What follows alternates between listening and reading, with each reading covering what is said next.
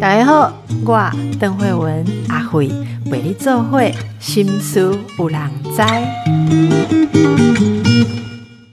大家好，我们这个节目哦，真的是要不断的挑战新知，所有大家有不认识的新名词，我们都有办法帮大家找到专家来解释。今天要谈的是什么？是三个英文字母 NFT。好。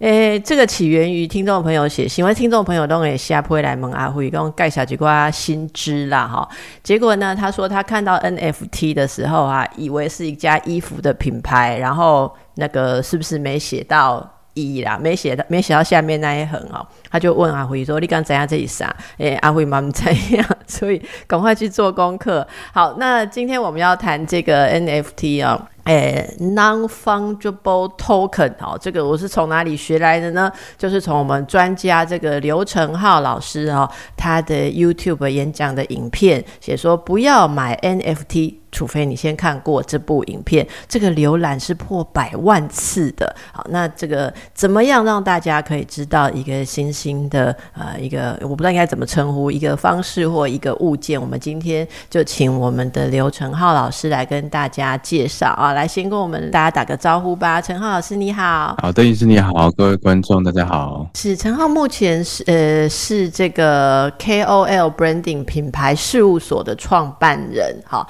然后你也有一呃，你是这个一个 NFT 媒体交易平台的 CEO，好，那自己也有区块链跟呃国际区块链项目有很多呃这个专业的研究，赶快请你来帮大家介绍一下好不好？NFT 哈跟大家有什么关系？跟我们可以有什么关系呢？啊好，呃刚刚邓医师有讲到说 NFT 啊是 non-fungible token，那中文翻译叫。非同质化代币哈，可是我这样解释等于没解释吧？虽然是中文，可是大家还是听起来不知道什么意思。那其实我把它相反过来说，大家可能比较认识的是我们经常听到的一些加密货币，比如说以太币啊、比特币啊，哦，跟最近可能有知道一些美元的稳定币啊。那这些加密货币我们就叫做同质化代币。啊，就是 fungible token。那这个同值的意思是什么呢？同值就是说，呃，两个物件之间呢，它的本质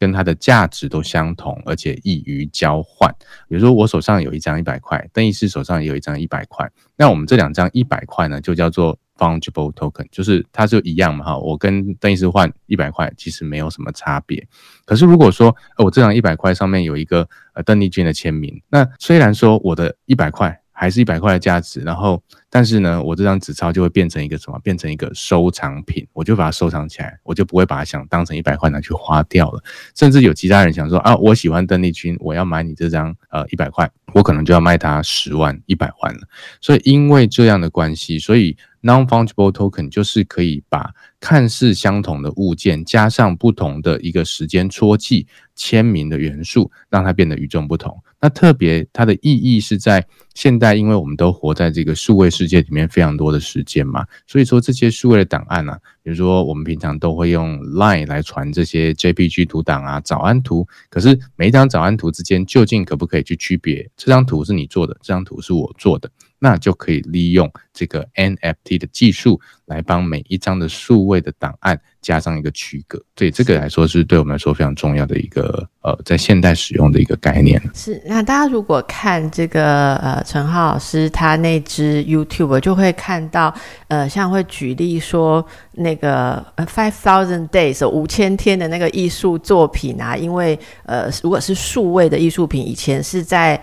拍卖市场可能没有办法有价值的，但是它要加上你刚刚说的这个特殊的，例如签名或是戳记，还有我们看到喜欢的篮球明星他的一段这个什么精华影片啊，那是不是这个投资应该说这这些物件的标的会使用到 NFT 有价值的东西，它必须是一个名家，就是说它如果是加上时间戳记或特别的这种呃意义的话，那代表这个。这个产生这个作品的人，例如是要是名球员，或者是名艺术家，或邓丽君嘛，哈，那我我们收藏这些东西或买这些东西，是不是就跟以前的投资古董啊、艺术品等待它增值是一样？只有这个领域吗？还是有更广泛的应用呢？其实，在数位世界里面啊，因为我们现在如果大家去检查一下自己的手机哈，那一它有一个荧幕使用时间嘛，我相信大家去检查以后都会发现哦，你一天在这个手机上的时间可能会超过八小时哦。那我们一天的醒着时间也不过才十六小时嘛，好，所以所以说我们在数位世界里面的时间已经超过了呃我们真的醒着时间的一半了哈。所以数位世界里面的所有权为什么会这么重要？是因为我们的生活形态在这个时代里面已经发生非常大的改变。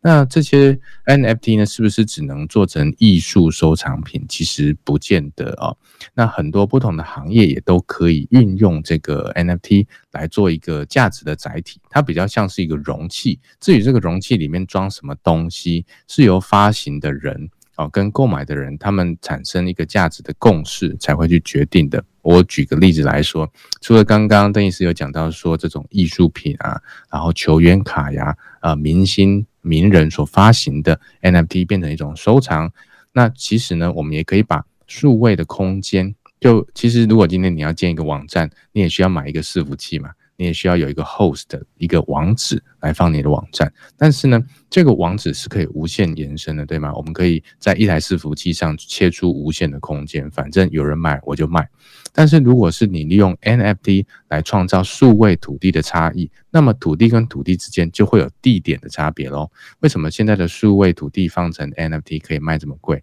因为这个土地我可能是买在一个知名球星的隔壁，我可能是买在啊，比如说 Adidas 它的土地的旁边，那么就跟真实世界的土地资产一样，它就会有广告效果，它就会有地点、地点、地点的一个价值差异。所以透过 NFT 的特性可以结合的东西，像是土地啦，啊，甚至说游戏里面的道具啊、艺术作品啊，或者是一件衣服、一个数位世界里面的呃汽车啊。这些东西都可以利用它的特性来创造出不一样的价值，所以它基本上都会是数位世界里面被大家收藏或使用的一种东西嘛？是不是？就是说，呃，比方你刚刚讲的那个游戏里面的。我不知道它可能是某种宝物啊，或者是某游戏玩家对他们而言也某也有某种限量的东西会抢藏。那这个投资这个东西是有前景可以看吗？就是我们一般人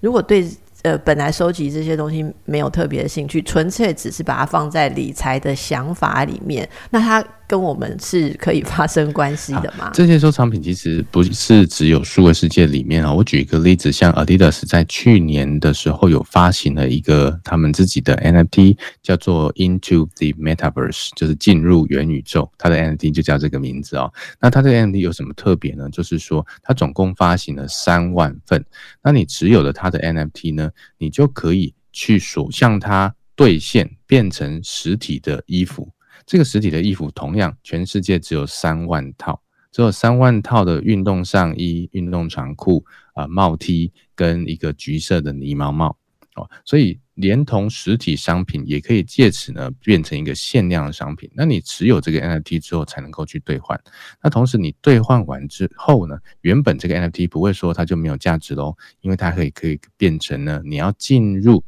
呃 Adidas 的元宇宙的一个门票。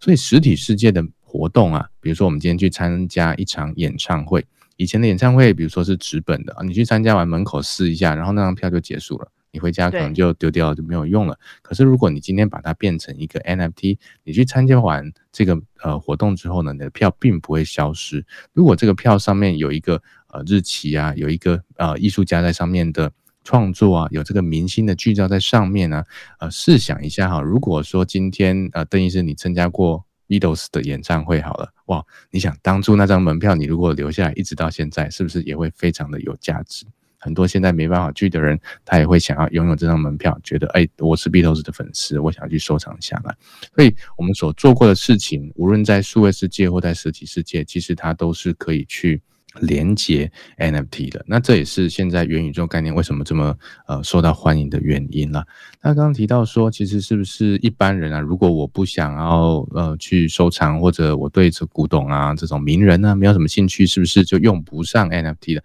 其实不是的，是各行各业也都可以利用 NFT 来作为自己提供价值的一个载体。怎么说呢？因为在未来的数位交易里面哦。你要怎么样去跳脱很多的这种交易的摩擦？比如说跨国交易之间，我们以前要很多的汇率啊，透过银行的手续啊，但现在透过加密货币的转账，其实可以直接的去跟呃这些国外的服务的供应者做交易。那这个交易的凭证是什么？以前我们讲 invoice 要讲发票，现在什么就是 NFT。所以透过这样的方式去中间化，可以降低交易成本。加快交易的速度，而交易之间又有一个唯一的凭证啊。比如说，我跟国外的某位的这个音乐创作者，我要买他的一首歌啊，我不用再上去 Apple 的 iTunes 这个平台上面买了。以前呃放在这些呃平台上面都还要被抽成，抽很高，对不对？现在我可以直接跟歌手买。我既然喜欢这个歌手，我就要尽量让我的歌支持的歌手可以赚够多钱嘛，他才可以创作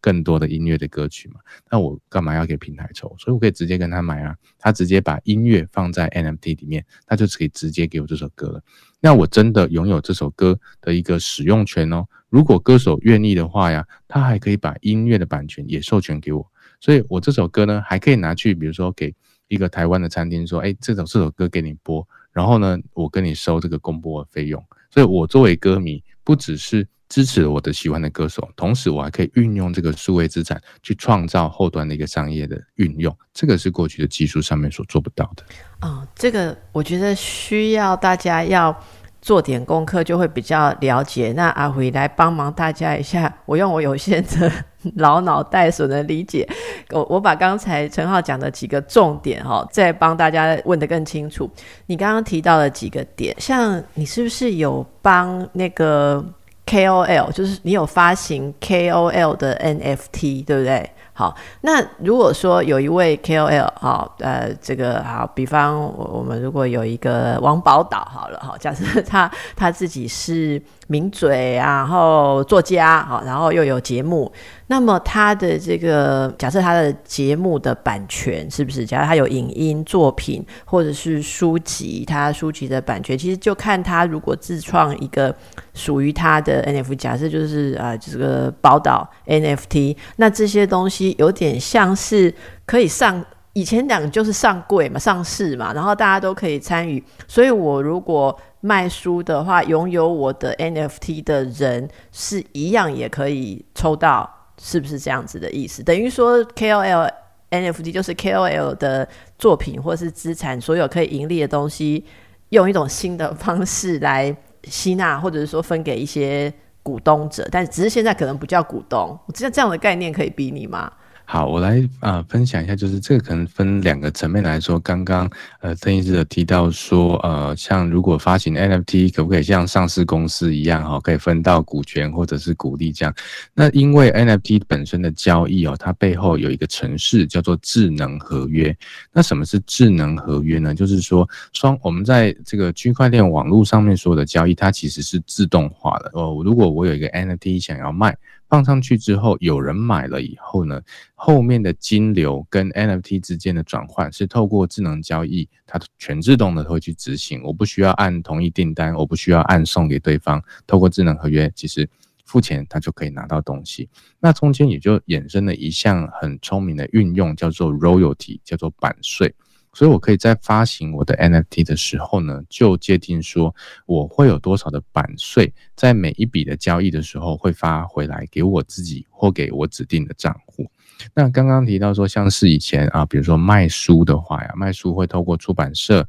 然后这个版税才会回到我的手上嘛，哈。那现在如果我是数位发行的电子书哦。比如说，这个阿辉就邓医师跟我买的一本书啊，假设是十美元好了，那你买了这本书，哎，你看完之后觉得很不错啊，它这本书是一个 NFT 啊，是个电子书，然后呢，你就呃卖给了其他的呃听众，好，那这本书第二个听众觉得哦很不错，然后花了也花了十美元跟邓医师买，那在以前的时候，这十美元跟我完全是没有关系的，因为它是二级市场的交易嘛哈，可是呢，现在这个十美元里面呢，会在播出一定量的 royalty，我们说十 percent 好了，那就是我本人会再收到呃一美元的一个 royalty 的版税。所以这本书被交易的越多次，创作者反而可以收到越多钱。那我们回想到过去的艺术家，比如说我画了一幅画，我今天卖出去的时候，比如台币三千块钱，好，那后面呢？哎，结果过五年之后我很红了，这幅画变成三千万了。可是呢，三千变三千万这过程对我来讲一点我都没有参与到，对对对。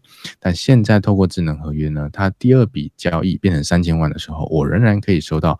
我制定的版税，我们说，比如说百分之十，好，那我就可以收到啊三十万，像这样子。那这个就是在整个交易的制度上有一个非常呃重要的一个革新跟改变了。那第二个是说，刚刚啊，邓医师有问到这个我发行的这个 KOL NFT 啊，啊，这主要是因为 Co-branding 本身就是在帮助很多的创作者跟创业家经营个人品牌，所以它就像是一个容器，任何人都可以利用这个 NFT 来把他自己的专业结合进去。那我们在去年发行的时候啊，这个 NFT 主要有三个作用啊，第一个是它是一个门票啊。它可以来参与我们一年一度举办的年会。那第二个，它的功能是可以参加我们的数位的交流哦，就好像说您把它想成一些商业社团，以前都在实体世界做交流，但它现在呢，就是在呃数位世界里面。那我们会定期举办，让这些创业家呃创作者。可以啊，彼此在线上交流，提出问题啊，然后学习对方的经验，就有点像是一个会员证。那第三种呢，则是可以一对一咨询啊，那是这是针对我这边会提供一个每个月有一对一咨询一个小时的时间啊，所以他可以持有这个我们的 KOL NFT 的金卡，他有任何创业上的问题，他想要发行 NFT 遇到的问题，他都可以有这个权利来跟我做咨询。对，所以它是有实体的功用的。现在做这个服务的人应该非常少，因为这是一个非常先端、前端的一个概念哦。根据一些数据的调查，据说全球有九成的人对于加密货币或什么区块链是完全不熟悉的哦。所以大家听到今天的节目不得了哈，今天节我们节目应该要弄个 NFT，这样子就会像老师的 YouTube 那样听到今天的节目就是不得了了哈。好的，现在。节目越来越难做，因为我们。节目当初哈发下狂语啦，哈 说要让这个中年或中年以上的人都能够跟得上时代，所以我们节目除了养生乐活之外，还要告诉大家新的趋势。那听众朋友也都记得哈，大家都来蒙阿辉公哎新趋势，下面米给阿波听下鬼都来蒙姐。我们今天请到的是这个 NFT 创业家，也是一件领袖，我们的刘成浩老师哦。那陈浩老师呃有把这些大家常问的问题出书。了啊！这本书呢，呃，是这个野人出版社的 NFT 实战圣经。刘成浩教你用 NFT 创造财富的十种方法，好，创造财富的十种方法。然后这个老师的 YouTube 那个很快速，可以有一个概念，大家一定要去看一下。刚才诶，老师在介绍的时候，我们等下打开听一下，有那么容易还是不容易？哈，说真的，我是有先做一点功课，不然这里面太多名词是没有办法理解。刚才我。特别等到第二段以后来整个问，因为你讲到 Adidas 的例子，哈，就是说你可以买 Adidas 发行的 NFT，你就可以拥有它的呃。拥是拥有嘛？它的元宇宙，你你怎样？元宇宙这三个字要打趴我们一堆听众朋友哈。来，元宇宙又是什么？好好好，那我们先知道一下元宇宙的起源啊。元宇宙其实听起来就不是中文哈，它其实是英文翻译过来的。这个原来的字叫 Metaverse 啊。那 Metaverse 这个词其实是来自于一本小说，在一九九二年发行的这本小说叫做 Snow Crash。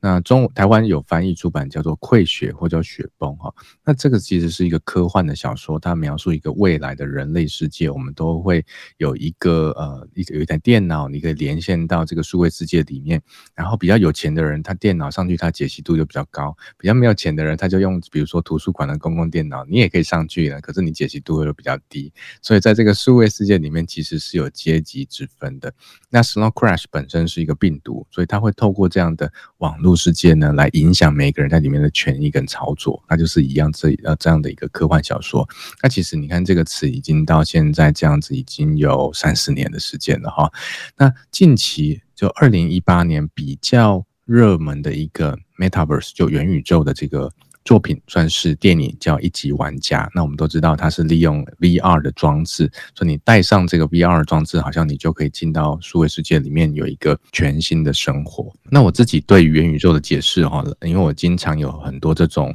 呃中文或华语的听众，的确不知道啊什么是元宇宙，跟太空有关系吗？哈，好，那我我是这样解释的哈，因为元哦，这个 meta 这个字啊，其实就是有超越的意思，所以它应该是一个超越空间跟时间的体验，因为宇。就是空间，宙就是时间嘛，所以元宇宙其实就是超越空间跟时间的体验。那为什么在这个时代会强调这样？主要的原因是说，呃，在我们整个呃地球上，人类的实体世界上啊，我们的土地其实已经都开发差不多，都被人类占领光了哈，所以也没有什么更新的空间可以使用出来了。那我们的时间呢，则是所有的企业在抢夺的地方。所谓的注意力就是钱嘛，哈，人类注意力放在哪里，那里就会有这个金流嘛。那现在大家的时间都放在哪里？都放在数位世界上啊，无论是社群平台啊，有的人喜欢玩游戏啊，有的人喜欢追剧啊，哈，看 Netflix 啊，那这些都是会去瓜分掉我们的时间。那对于这些企业来说，哈，元宇宙就是一场抢夺时间跟创造空间的商业战争。如果我们去看马斯克的 Space X，他现在就去往火星去了，因为这个空间呢，他自己先占有了，以后呢，大家想要去都得搭他的太空。这个 Space X 去嘛？那另外像是英国的维珍银河啊，啊，或者说亚马逊的蓝色起源啊，其实都是往太空去发展的。那另外我们常听到的元宇宙是来自于谁呢？是脸来自于脸书，因为脸书改名叫 Meta，然后马克·祖克伯呢，整天就带上他们研发的这个 VR 装置，说，呃，这个就是未来的元宇宙。那为什么？马克会这么执着在 VR，因为他们在呃二零一八年之前买了 Oculus 这一家公司，它就是以 VR 为核心的技术嘛，所以每家企业都在讲用自己的核心技术去开发出来的一个新的时间空间的概念。那苹果它就从来不讲说未来的元宇宙是 VR，它讲呃未来元宇宙应该是 AR。为什么？因为 iPhone 是全世界最大的 AR 平台，所以我们可以理解。元宇宙其实不是一种唯一的样貌，元宇宙是一种多元的空间，是一种多元的体验。那至于你要选择什么样的体验呢？就是看你在哪一种环境下觉得最舒服。那现在为什么 VR 不普及？呃，如果我们听众朋友里面，呃，我想可能你问一百个人，大概没有一个人有 VR 装置在家里的。就算有了，你一天也不会用上超过一个小时。为什么？因为你戴上去头很重，脖子很酸，而且会晕。啊，这种体验其实是不好的，所以并不是说哦，元宇宙就是 VR，元宇宙就是数位世界，元宇宙就是什么，不是这个意思，而是元宇宙是在因为我们现有的空间。没有办法再开发了，现有的时间已经都被大家抢光了。可是下一个世代，我们会把时间花在哪里？那现在的元宇宙加上区块链的概念，有一个跟以前的网络世界或跟我们手机一个最大的突破，就是它可以把我们刚刚讲的 NFT 这些数位资产去界定，说你今天进到元宇宙里面啊，这栋房子是你的，这块土地是你的，这台车是你的。这件衣服是你的，好像我们真实世界的生活一样，而且在里面所有的金流的支付呢，可以透过加密货币来支付，所以它没有什么你要用信用卡要跟银行申请，你要用 wire 叫转账，你要透过银行，你可以透过加密货币，你完全匿名的用一个数位的身份活在一个全新的空间里面哦，所以它这个体验来说是。你可以在真实世界可能是一个呃男生，你可能是一个呃网络工程师，或者你你甚至你在做餐饮业，你开餐厅都没有关系。可是你进到了这个新的元宇宙里面呢，你可以是一个艺术家，你可以去创造属于你的画作，你可以把它变成 NFT，你可以利用这个 NFT 卖给不同的人，你可以利用加密货币来致富，来收到。不一样的这些货币的金钱啊，这些是在过去的呃数位世界里面你没有办法达到的东西。这也是为什么这些条件到现在今天好像快要水到渠成了。那元宇宙会这么热门的一个很重要的原因。刚才听到陈浩的解释哦，我们就想到水到渠成，你用这个点评很有意思，因为。我们依稀感觉到，在过去的也许十年、二十年间，我们就就是慢慢、慢慢的部分、部分的习惯这样的生活。其实从刚刚你在想，我就试着在理解，诶，我发现它离我没有那么远呢。例如以前我一个人，我出去做一场演讲，就是那一个小时嘛。我了不起一个月做四场演讲好了，我还要上班，对不对？所以我的时间就只有这样。可是当这个演讲它变成一个，例如说大家可以下载成数位的档案，可以，我到今天都还可以在贩售我之前的这个。演讲叫做影音课程嘛，哈，或者说大家看电子书，那其实就等于超越了一个人本来可以去讲课的时间，这就是一个时间的超越。那更不要讲空间的超越，就在不同地方的人也可以听。其实这个大家我讲这个，大家就觉得说，哎，这不是线上课程的概念，真让我想。可是其实你就知道说，刚才老师讲那些东西离你并没有那么远，只是说，哎，带上这个 VR 或是 AR 的装置，然后，哎，你刚刚讲那段，我觉得。蛮蛮吸引人，比那个以前大家想说要去外太空另外一个星球建一个太空站，我要去太空站留一笔钱去太空站买一个地方来住哈。诶，更吸引人，因为它其实是你可以穿梭在现实的空间跟这个空间里面。我是还没想到说，原来在虚拟的空间里面，就就也许元宇宙我也可以拥有土地呀，然后我在里面有也许另外一个身份跟其他人不同的关系。像你刚刚讲，我在虚拟世界里面的土地可能是在我欣赏的人的旁边，所以那里会比较贵一点。诶，这真的是蛮有趣的哦。所以在这整个未来，人类可能不不是说未来才要。发生，我觉得你讲，我发现它根本就是已经存在，只是它跟玩动物森林哦，是还是有什么不一样吧？例如说，它是更 serious，或者是说它在里面不那么的游戏性而已，它其实有更多，例如说你要真正的你花在里面的金钱或心力的比率，已经到了不是一个休闲，而是所谓跟现实人生已经不知道哪个是。哪个是主，哪个是辅嘛？就是说，到到底它跟玩动物森林有什么差别？对，呃，其实刚刚这个邓医师分享到数位课程，我觉得就是一个非常好的例子哦。刚刚讲我们说动物森友会哈，它其实是一种中心化的服务。什么是中心化的服务？就是它要依靠某一家公司，它建了这个伺服器，然后把所有的资料储存在它的伺服器上，然后玩家呢透过网际网络连到这个伺服器上面去玩。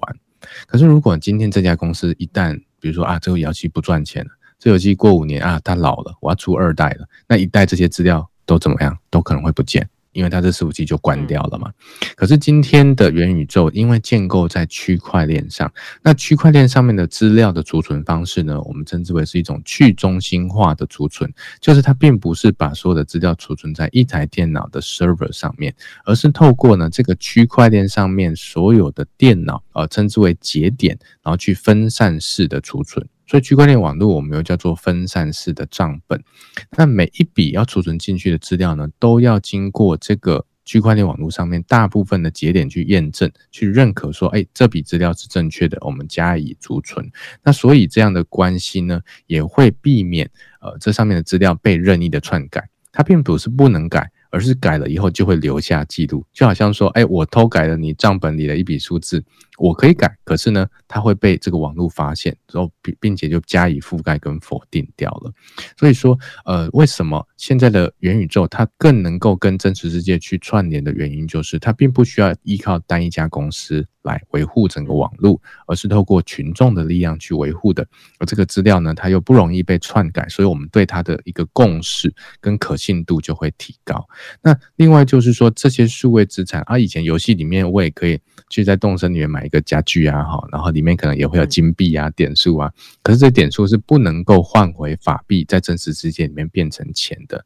但现在的区块链的这些呃元宇宙啊，或者说游戏里面你所花的时间。所得到的这些数位货币是可以变成加密货币，而加密货币可以再透过跟一些中心化的交易所再换回法币，也就是我们所善惯用的钱，好台币或美金这样的方式，那就能够让我在这些元宇宙里面所花的时间变成有价值的。呃，试想一下，我今天如果在元宇宙里面，我很擅长开赛车，可是我在真实世界里面，我根本不会开车。但我在元宇宙里面开的这个赛车，获得了一个冠军的奖金，可能是一万美金。那我把这些加密货币换成真实世界的美金，我就可以在真实世界变享有哦，我在元宇宙里面的一个分身所创造出来经济价值，这个是呃，在这个时代里面，它可以做到的一个改善人类的生活的一个方式。是这个转换，我们可以是可以想象啦。例如真实世界里面完全不会开赛车，可是如果我在这个元宇宙的世界里面是赛车手，我当大家都在元宇宙的世界里面会来看我比赛啊，也会有厂商给我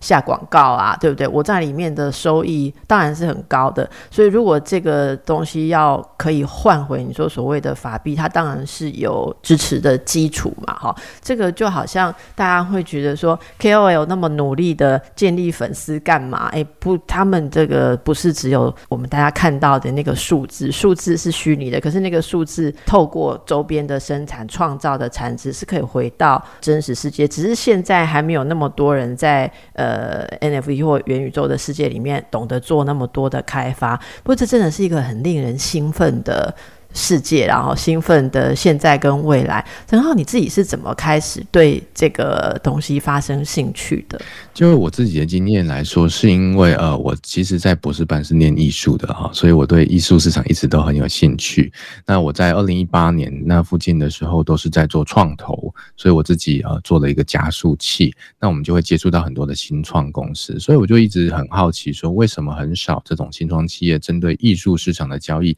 来提供一个更有效率、更高科技的方式，能够改善交易的这个效率啊，能够改善艺术家的生活啊。因为我们知道，在这种拍卖场里面的这些作品的交易，其实它是很黑箱的嘛，哈。然后对于这个艺术家的这个呃生计，其实也没有太大的一个改善啊，因为他们根本分不到二级市场的钱嘛。那但是在二零一八年的时候，当时的市场讲到区块链啊，讲的叫做 ICO，就是所谓的首次货币发行。那就会这就趋近于更泡沫，因为每一个公司都可以发自己的加密货币，那其实就会呃到最后其实都是画大饼，然后没有成真。所以我当时就有关注到区块链，可是并没有非常认真的看待它。一直到二零二一年的二月份哦，我关注到呃 People 的刚刚讲这幅作品哦，它上到了 Christie 就佳士得上面去拍卖。诶，我理解到说原来艺术作品。过去在数位的这些作品啊，其实没有办法鉴别它的出处，没办法记录它的交易的过程。可是现在呢，呃，连主流的拍卖所都开始接受这些数位市场啊，数位作品的一个上市了哈。而在这个时候，我就决定说，哦，我要全力的来投入这个领域里面。那大概台湾这边是到呃二零二一年的七八月吧，媒体才比较注意到整个市场一个变化的情况，所以我算是在蛮早的时间就开始切入，那也。在这段时间带给大家蛮多相关的一些资讯，是非常感谢能够给我们这样资讯，而且这个实战圣经哈，大家现在休息时间赶快这上网上网可以订，这有电子书吧？你出书一定应该有电子书吧？哦，这本书呃蛮特别的哈，因为它是在一个月后才会出电子书，所以现在应该还买不到。那我们在呃，如果各位观众你现在呃上去搜寻的话，你会发现这本书哦，有些电商平台是十本十本卖的。那为什么是这样子卖的哦？其实呃，我们的出版社也非常的惊讶，因为这本书我在发行的时候也结合了 NFT，就是如果你一次买十本书，你可以获得一个 NFT。那这个 NFT 呢，可以参与一个道，这个道叫去中心化的自治组织。那就好像说，呃，你参与了一个你自己有决策权的呃一个组织，你自己就是老板。然后这里面有一笔资金，哦，我我这本书的版税哈，会百分之百的捐回去给这个道。所以在这个道里面，所有参与的人呢，大家都可以用这些资金，然后之后可以提案，可以决定。啊，这个钱要怎么用？然后我们可以要做什么事情？就变成在在这个创业上面跟你可以连接在一起了。所以我就想说，你出书一定会运用这个嘛？好，果然没有错。好，让大家可以现在要呃上去找的这个预备起来哈。好，今天我真的是感觉很久没有听到这么让我感到。有新鲜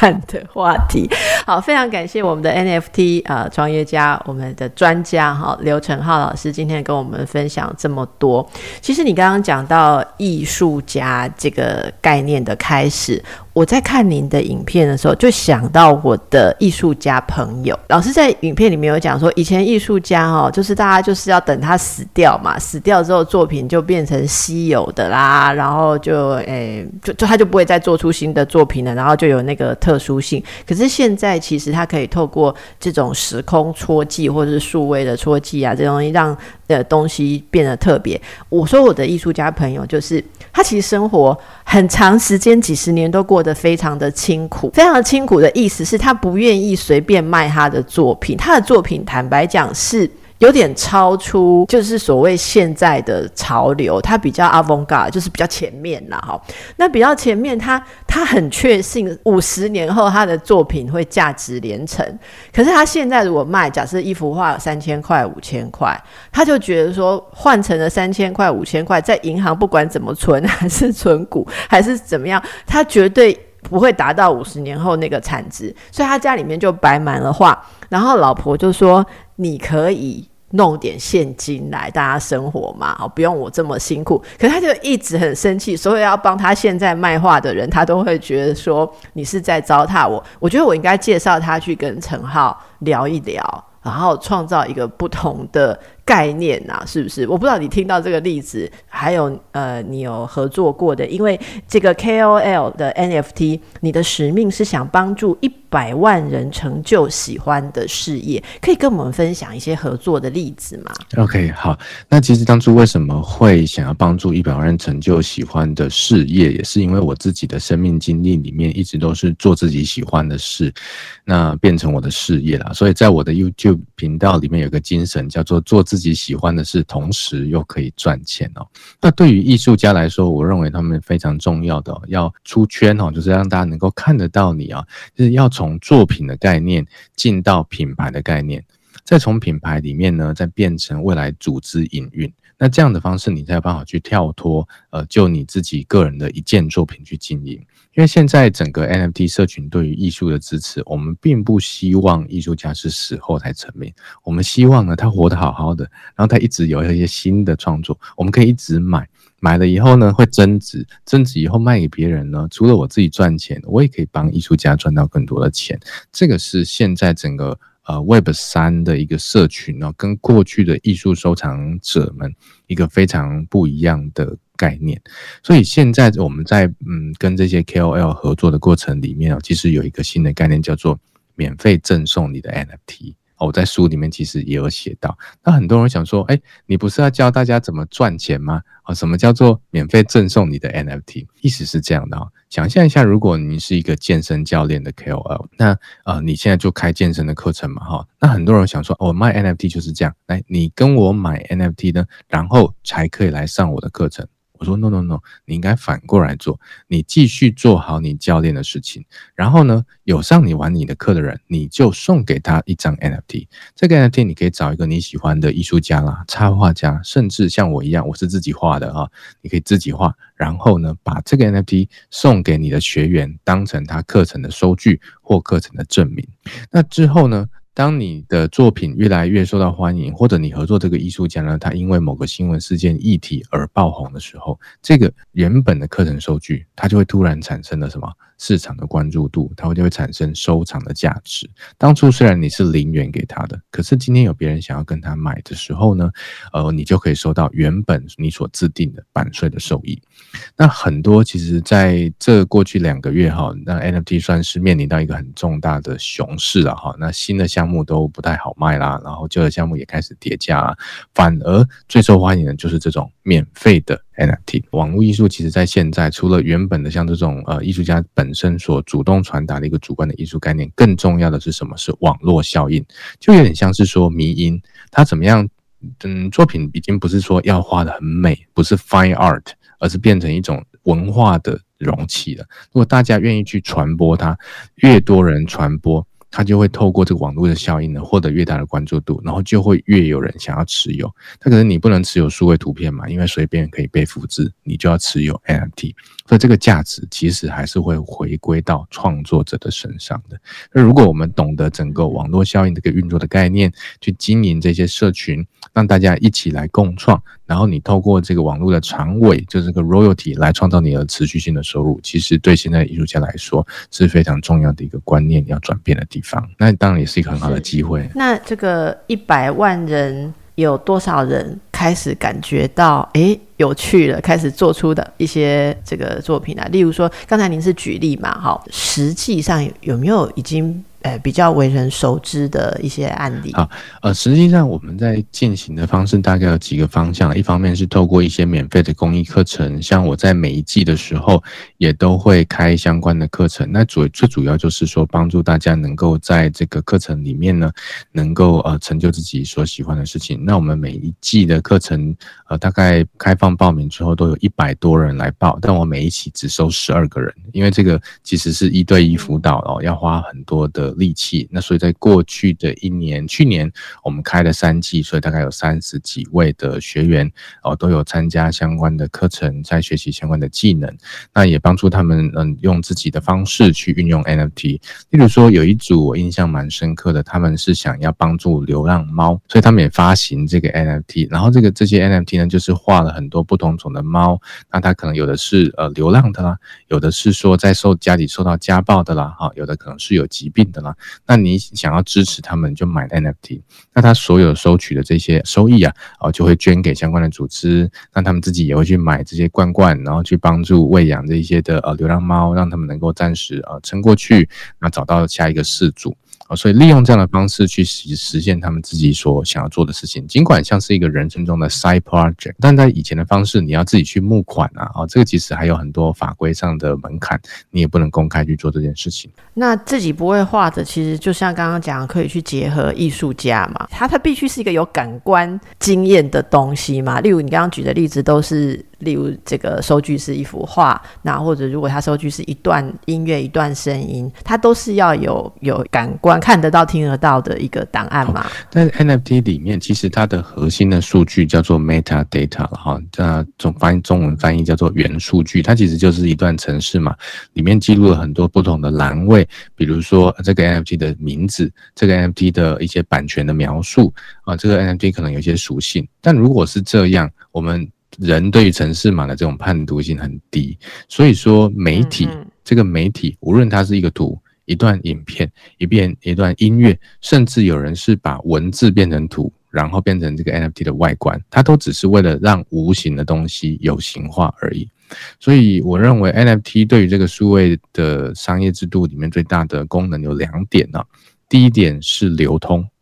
那第二点是沟通啊，这个对大家来说应该很好记了。流通的意思就是说，呃，它是一个数位的收据，它是一个凭证。那即使你卖的是实体商品，像 Adidas 一样，你也可以很方便的什么，在全世界流通你这个 token，然后这个 token 再去兑换成实体商品。就是说，如果是你你做的是其他型的载体，你想要做一本小说，你也可以把这个小说里面不同的篇章发行成不同的这个 NFT，然后让有兴趣的人去购买。然后他购买的形式，它就是一个文字的形式，所以这个是不同的媒体的形式。那甚至你可以让呃这些不同持有者之间呢，呃每个人都持有一部分，那到最后他必须透过交换或者透过集合，才能够获得一本完整的书。是，真的是一个非常有趣的世界。而且我刚刚马上就想到说，像我们现在有戏剧的工作，如果每个角色 发行一份，诶，你要知道对方的在想什么，或者说，诶，接下来两个人会怎么互动。其实还有非常多的可以开发哦。